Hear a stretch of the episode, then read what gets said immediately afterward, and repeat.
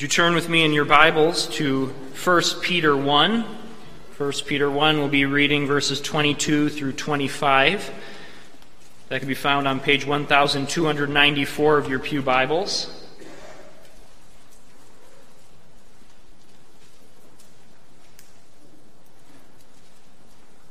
We'll also be reading from the Heidelberg Catechism. That can be found in the Forms and Prayers book in front of you on page 226. We'll be reading Lord's Day 25 on page 226.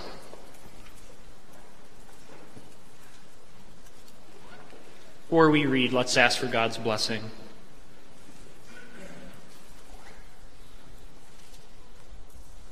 Great God in heaven, you reign supreme. And Lord, we come before you ready to hear what you have to say to us, ready to hear of the ways you have determined to strengthen the faith of your people, ready to understand in a greater and better way what preaching and what the sacraments do for the life of the believer, as well as what they mean as you have given them to us. We ask, Lord, that you would give to us clarity, clarity as it is presented and spoken, as well as we take it and that it would be true in your sight. We pray this in your great name. Amen. 1 Peter 1, verses 22 through 25. Pay a special attention here towards the end of the reading, the place of God's Word. Having purified your souls by your obedience to the truth for a sincere brotherly love, love one another earnestly from a pure heart, since you have been born again not of perishable seed, but of imperishable, through the living and abiding Word of God. For all flesh is like grass, and all its glory like the flower of grass. The grass withers, and the flower falls, but the word of the Lord remains forever. And this word is the good news that was preached to you. Sends a reading from 1 Peter as we see there the centrality of the word of the Lord to our life. We turn to Lord's Day 25. In this Lord's Day, we're presented what in theology are called the means of grace, the means by which God brings and gives grace to his people, meaning preaching and the sacraments. It is those two means, and we see that here in Lord's Day 25. It is by faith alone that we share in Christ and all his benefits. Where then does that faith come from? The Holy Spirit works it in our hearts by the preaching of the Holy Gospel and confirms it by the use of the holy sacraments.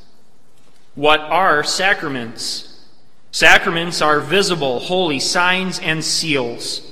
They were instituted by God so that by our use of them, he might make us understand more clearly the promise of the gospel and seal that promise. And this is God's gospel promise. He grants us forgiveness of sins and eternal life by grace because of Christ's one sacrifice accomplished on the cross. Are both the Word and the sacraments then intended to focus our faith on the sacrifice of Jesus Christ on the cross as the only ground of our salvation? Yes, indeed. The Holy Spirit teaches us in the gospel and confirms by the holy sacraments that our entire salvation rests on Christ's one sacrifice for us on the cross. How many sacraments did Christ institute in the New Testament? Two holy baptism and the Holy Supper. People of God, what does faith take? What's the steady diet we need to have a healthy faith? We see that all the time. What diet do you need? What exercise routine do you need? You generally see it in false advertising, right? 10 easy steps to lose 20 pounds. Or, or now 10 is probably too many steps. More like three easy steps to lose all of this weight. Or eat this food and you will be healthy. Well, for our faith, what's the steady diet? What's needed for it to grow and blossom? And can faith dry up? Can faith dry up? These questions all need to be answered, and I put that important one as last. Can faith dry up? Well, the answer in truth to that question is that a true faith can't dry up. A true faith is kept secure and preserved by God. And yet, in God's Word, we see plenty of exhortations, plenty of commands to follow and obey, plenty of warnings about what will happen to turn from the way. You see, the means that God uses to persevere, to preserve his people, is the preaching of his word and the sacraments by which our faith is strengthened, by which we receive his grace. And so, though the Lord will not allow any of his people who truly profess faith in him to fall away, he has ordained ordinary means by which he uses to preserve that faith. And as it manifests itself to us as we live our life, the perseverance of the saints is many different decisions and choices that the Holy Spirit works within us to hear God's word, to read the word, to pray, to stand on our faith. It is the Lord's work to persevere. But we are also called to work out our salvation, trusting in the Lord, for it is He who works it out. And so, in answer to that question, can faith dry up? Well, yes, in that one sense, it can't. But in another sense, we can speak of it that it can dry up. 1 Timothy 1 18 to 20 says this Paul speaking to Timothy This charge I entrust to you, Timothy, my child, in accordance with the prophecies previously made about you, that by them you may wage the good warfare, holding faith and a good conscience. By rejecting this, some have made shipwreck of their faith, among whom are Hymenaeus and Alexander, whom I have handed over to Satan, that they may learn not to blaspheme. You see, in this text, Paul describes those who've made shipwreck of their faith. How do we refrain from so shipwrecking our faith? Using these means responding to the preaching of the word, receiving the sacraments, praying to the Lord, coming before Him and seeking that relationship and walk, drawing near to Him. And the promise in God's word is if you draw near to me, God will draw near to you. And thus, those who have true faith respond to that gospel call, and the Lord preserves their faith. We need our nourishment. We need that steady diet to strengthen our faith, and without that, our faith will fall away. Without that, we can speak of it as faith drying up. True faith will never fully dry up, but there are those who seem to place a faith in the Lord, and yet it doesn't endure. It's neglected. And this is the warning that we are to take. True believers, by God's grace, obey that warning. By God's strength, obey that warning. And we are called to do the same. As one pastor said, just as with every living thing, faith must continue to grow if it is to stay alive. True faith never maintains the status quo or rests upon plateaus, but rather strives for greater maturity and strength. For this reason, the scripture speaks of faith being refined, tested, proven. The writer to the Hebrews even scolded his readers because, like children in infancy, they had not moved from the milk of the word to solid meat. And so, as we sit here today, what we are to hear from these words is that necessary diet. What we are to do, what we are to take and respond and utilize prioritize in our life. And even to that answer, how do I strengthen my faith? Turn to the word of the Lord. It is by the word, as we read from 1 Peter, that your strength is, that your faith is strengthened. Sometimes we treat it so complex, it isn't rocket science. God made it very clear. Turn to Him Turn to Him in prayer, turn to His Word, listen and receive the preaching of the Word with a true and sincere heart. Be fed by the sacraments. Your faith will grow when it is received by a true faith. That's what we're called to do. And that's what we would say to our congregation here for many of us, it's not as if we are in danger of shipwrecking our, our faith. It's not as if we're ready to, to fall upon the shoals of life and lose it. But that's the question then we need to hear. Well, strengthen your faith in this way. Seek his means. The church of Christ is the organ, the body of Jesus Christ. And what does that mean? It means Jesus uses the church to complete his activity as prophet, priest, and king to his people. It is through the church that the Lord continues to function and completes that activity of his offices. And thus we need the sacraments, we need preaching. It is through these and only these ways that the Holy Spirit uses to strengthen faith. He uses the Word of God. And we see that in our first point this evening faith's source. Faith's source. Where, where does faith come from? And let's start by being very clear the source of our faith is not in man, it's not in man's will. Man or man's will cannot produce faith. Natural man is unable to grasp the things of God. Natural man is unable to choose to believe in God. And this is important. This is where many Christians get that wrong. They, they don't fully say that there isn't, that man is totally unable to do that. He can maybe grasp it to a degree, and, and by accepting that belief, we've, we've lost what preaching ought to be. We've lost and misunderstood it. And rather, what we would want then from preaching is a bunch of application for what we must do, the actions that we have to do to save ourselves or to be acceptable to God. And, and that's what we would expect to hear from preaching. We would misunderstand the sacraments. The sacraments wouldn't be what they are truly as a gift of God to his people, to nourish our faith, to seal and promise these God covenant promises to his people. Rather, the sacraments would become our activity to the Lord so that we could please him we must understand where faith comes, that the source of faith is not in natural man. No, the source of faith is first spirit worked. Spirit worked. 1 Corinthians 2:14 says, "The natural person does not accept the things of the spirit of God, for they are folly to him, and he is not able to understand them because they are spiritually discerned." Earlier in the service we read Psalm 53. That is a great example of what man by himself can discern, what man by himself can come to, and it's only the disfavor of God. No one is righteous before him. The source of faith is not man's will, it's spirit worked. The Holy Spirit works it in our hearts. That's what we call regeneration, the new creative act that the Holy Spirit must do within us. And then it is that new life within us that responds in faith. John 3 5, Jesus answered and said, Truly, truly, I say to you, unless one is born of water and the Spirit, he cannot enter the kingdom of God.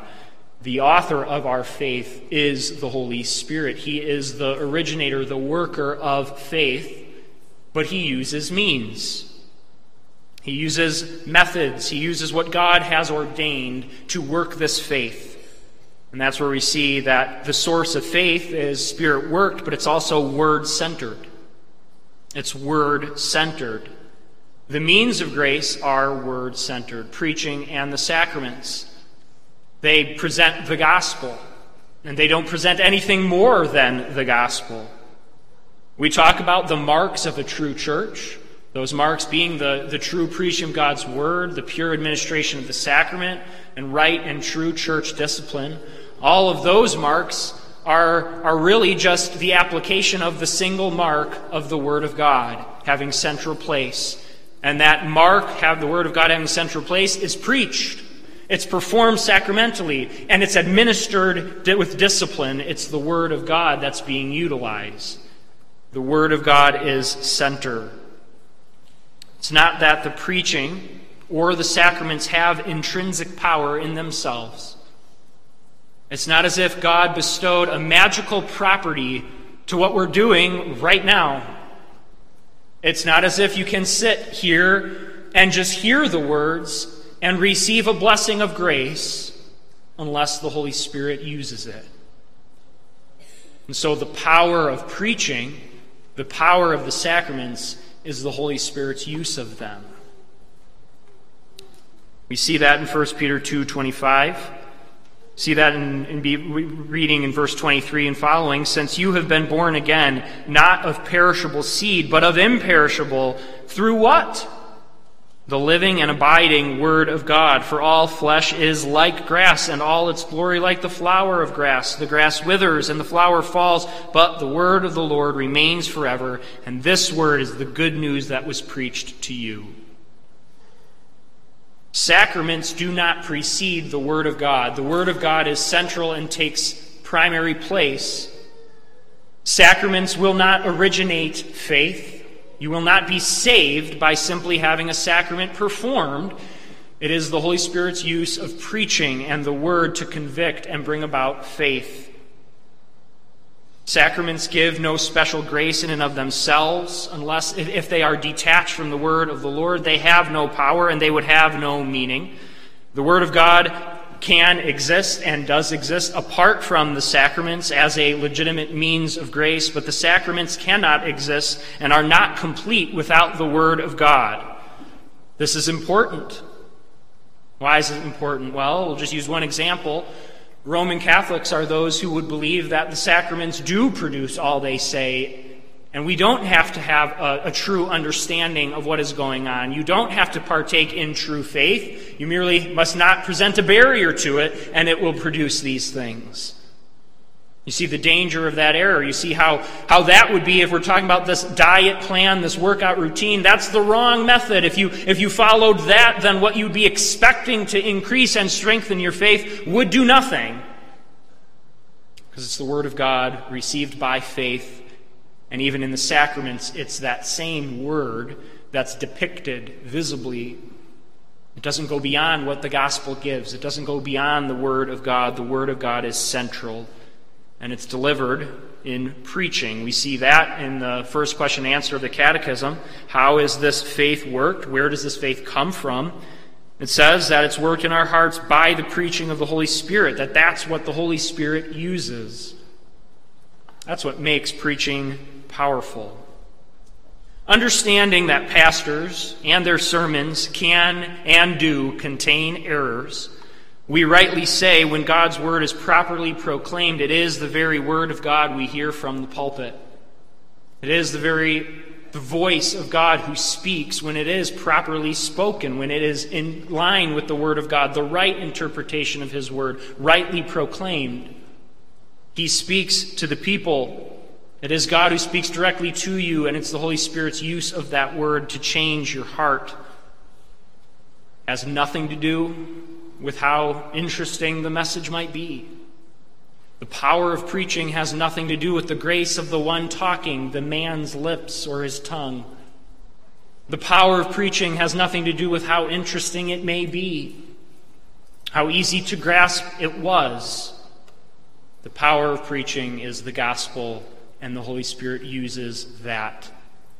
And now it becomes extraordinarily powerful able to accomplish in every one of our hearts true life, greater faith, stronger faith, a greater walk with the Lord. Paul himself was one who wasn't recognized as being particularly eloquent all the time. The Corinthians especially looked down on him. He wasn't as gifted, it seemed, as others. In fact, they saw him as weak. But it wasn't the man that the power came from, it was the message. 1 Corinthians 2 1 through 5.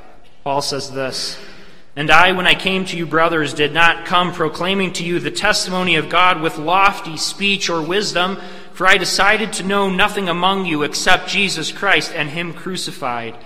And I was with you in weakness and in fear and much trembling, and my speech and my message were not in plausible words of wisdom, but in demonstration of the Spirit and of power, so that your faith might not rest in the wisdom of men, but in the power of God. That's where faith rests. Not in the wisdom of men, not in the grace on their tongue, not in their charisma the power of preaching and its magnificence is Christ, the content, and the Holy Spirit, the operator, working in our lives and in our hearts. In a very special way, we receive this. We always receive it in some sense through reading God's Word personally.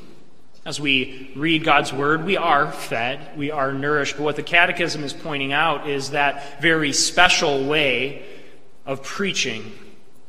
That means that God has ordained to spread His Word throughout all the earth. As we gather as a corporate body, it is in that preaching that the Lord very specially operates and blesses.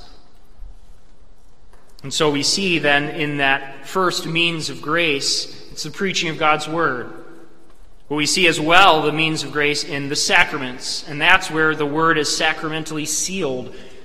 Sac- that's when the Word is sacramentally made visible Faith's visible promise. That's our second point. Faith's visible promise. It's a promise given for strengthening faith. So much of the sacraments is in response to promise. You see, in the sacraments, God is promising things to his people. The very definition of a promise is this it's a declaration or assurance that one will do a particular thing or that a particular thing will happen promise is central to the sacraments, that the Lord is depicting for his people a visible means to show this is the gospel and this is what has been done. This is what I have done for you, and this is my promise to you to be received in faith. And that all who receive these in faith receive the very thing that the sacrament is meant to depict. A promise that you receive it. It's covenant promises given to his people. The Catechism helps give us uh, a definition, helps us to build that definition. What are sacraments? Visible, holy signs and seals instituted by God to help us understand more clearly the promise of the gospel and seal that promise. A sacrament is a special practice begun by Christ Himself. It's special, it's holy, it's set apart, ordained by Him. It was reserved for the church who, through these visible signs, present them to our senses and depict, seal, and apply the grace of God to his people. There's mystery there, there's wonder there. And we can't fully understand how the Lord does it or what all he presents there. It's too magnificent. It's instituted by God for that purpose to strengthen faith. There's only two. That's the last question and answer of the Lord's Day. There, how many sacraments are there? There's two, not seven, as Rome says. Just as there were two sacraments in the Old Testament, there is circumcision in the Passover, there are two in the new baptism and the Lord's Supper. We often define sacraments as signs and seals of spiritual realities or signs and seals of our salvation. But what does that mean? Know, using this old language, a sign and a seal, and, and sometimes, though we, we might remember the definition, we sort of can rattle it off and really not know what, what that means. Due to the weakness of our own flesh and our own strength, God has given us signs. He's given us a visible way of depicting a message and bringing a message. And so he uses tangible objects. This is what's part of the sign in sacraments. The sign is the water in baptism. It's the bread and the wine and the Lord's Supper. These are the visible means that God's using to, to present a message. The cleansing of the waters of baptism, even death with Christ and union with Him the Lord's Supper uses those means of our union with His body, our, our union with Him and His sacrifice, and so our, our resurrection and our salvation, because we've been so united to Him. We are so fed and nourished by His body and His blood shed for us that we know we're forgiven or we receive it in faith. So a sign is a visible object that conveys a message. Think of a stop sign. Now, this actually has the message written on it, which makes it easier for us, but it's a sign. It's a visible object. If you were to take away the stop part of it and just remove that and leave the object and its color, we would know what it means. It's a sign that depicts a message stop going, halt, and cease. And the same thing with the sacraments. They point to a message, they point to something beyond themselves. That's what a sign is. But what about a seal? God assures us, He seals His word and His covenant promises to us. A seal is what makes something trustworthy. It's that guarantee that this is authentic. If it has the seal on it, you know this is coming from its source. And that's what the Lord is doing for our faith, for the gospel message, for his people. He's, he's pressing his seal into it, authenticating it, guaranteeing that this is true. This comes from me. These promises are for you. These promises even bring to you nourishment and grace when received in faith. They're authenticated and they show that we belong to God. I, I, hesitate to use this illustration because this is well before my time, so I could get this way wrong. Older members in the congregation might need to, to correct me on this. I, I remember hearing of Letterman jackets. I might be saying even that name wrong. I think it was just a jacket that would, ha- would have a letter on it, and it was given for, for impressive uh, feats academically or through, or through sports, some kind of thing like that. And we've all seen these jackets, these school jackets that had the letters on them. Well, it was a custom back in the day, again, well before my time. Can't speak of this personally, but it would be given to a girlfriend by, uh, by a boyfriend to show that, that he was hers. Sort of that mark that he could place on them. That Letterman jacket with the letter on it. In a sense, and I stress that in a sense, this is what the sacraments as well are doing, that this is God's mark upon His people, His promises given to them. As we partake of these sacraments, we are to be assured, just as you could have that jacket around you and to display to everyone you belong to this person, for us personally, in these sacraments, we are reminded and assured we belong to God and His promises are true. It's sealed on to us. We're forgiven in Christ. We're united to Him. And, and when we doubt, it's to look at that seal. To use another illustration, if you were to graduate from some school or college, you receive that diploma, there's a seal on it. It's made authentic there. It's the source telling you this is genuine. Well, what we need to do at times, if you were to ever doubt, did I really complete school?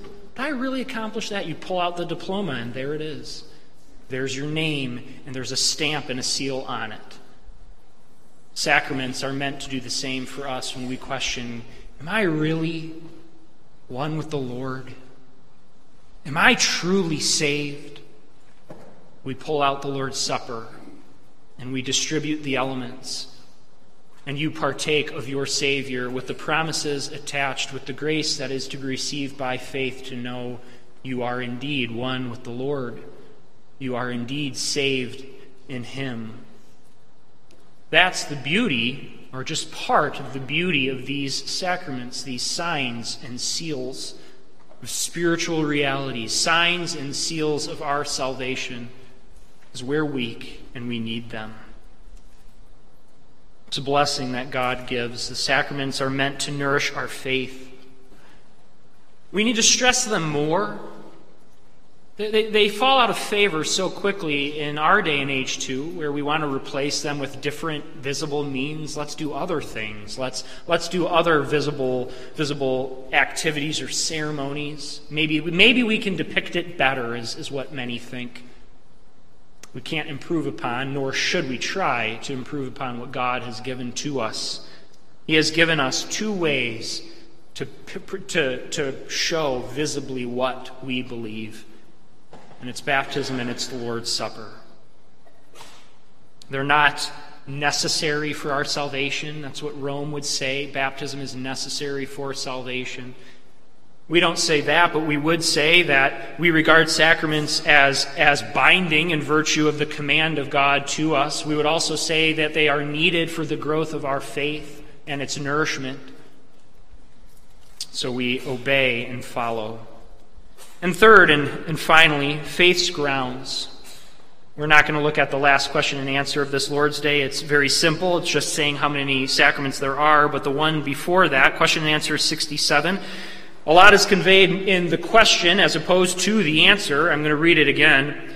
Are both the Word and the sacraments then intended to focus our faith on the sacrifice of Jesus Christ on the cross as the only ground of our salvation? Yes, indeed. The Holy Spirit teaches us in the gospel and confirms by the holy sacraments that our entire, and that's an important word there, that our entire salvation rests on Christ's one sacrifice for us on the cross. There's one grounds. Just as the source is the Spirit through the Word, and, and He uses sacraments, there's only one grounds of our faith Jesus Christ and His one sacrifice on the cross. You see, it's not, it's not other things. We don't make it complicated. We don't make it complex. It's, it's not this and penance. And it's not this and performing this other activity. It's Jesus' one sacrifice on the cross. Our entire salvation rests there. Preaching, without that as its center and its only core, becomes simply a seminar on healthy living an emotional pep talk. That's what preaching is without this as its sole grounds.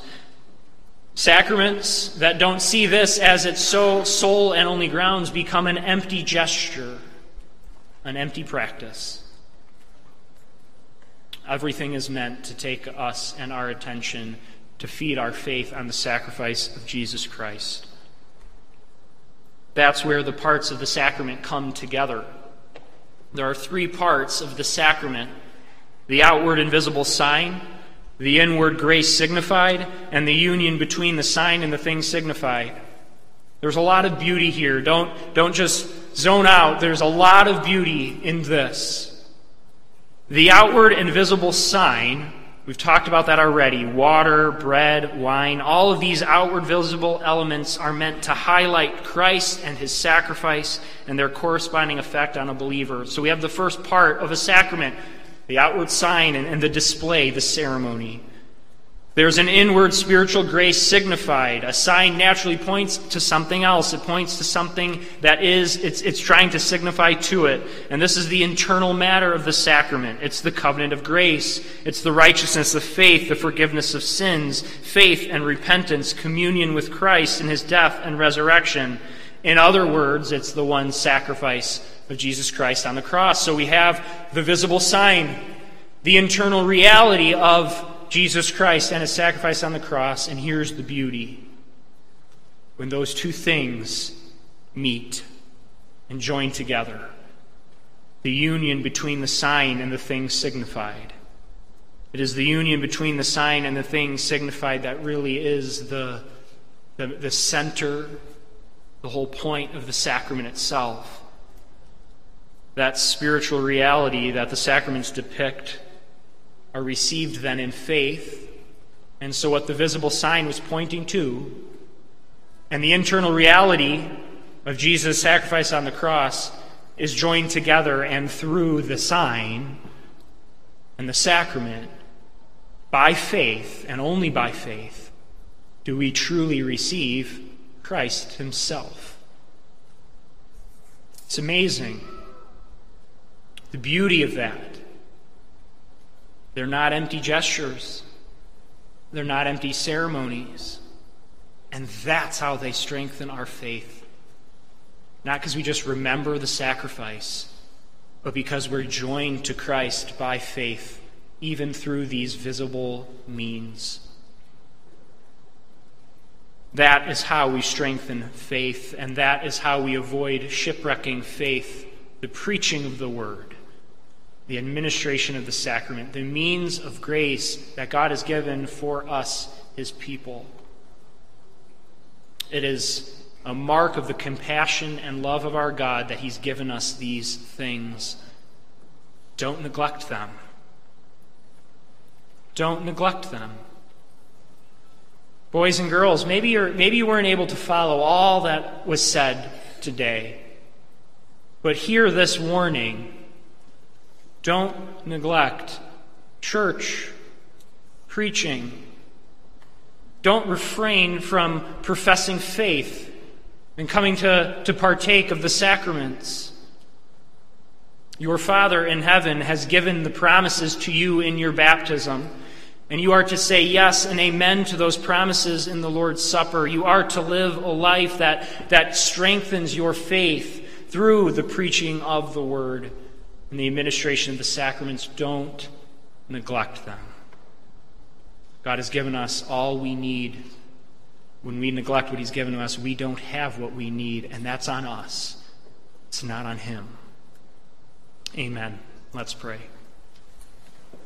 Lord God, we are so thankful for the blessing of the sacraments, for the blessing of your word. Your word is the, the center of it all, what is necessary to the preaching of the word and the administration of the sacraments. But it's these means of grace that we see strengthen our faith. We pray that we would not neglect them, but rather in faith partake, and so see that faith nourished by the one sacrifice of Jesus Christ on the cross. We ask this in your great name.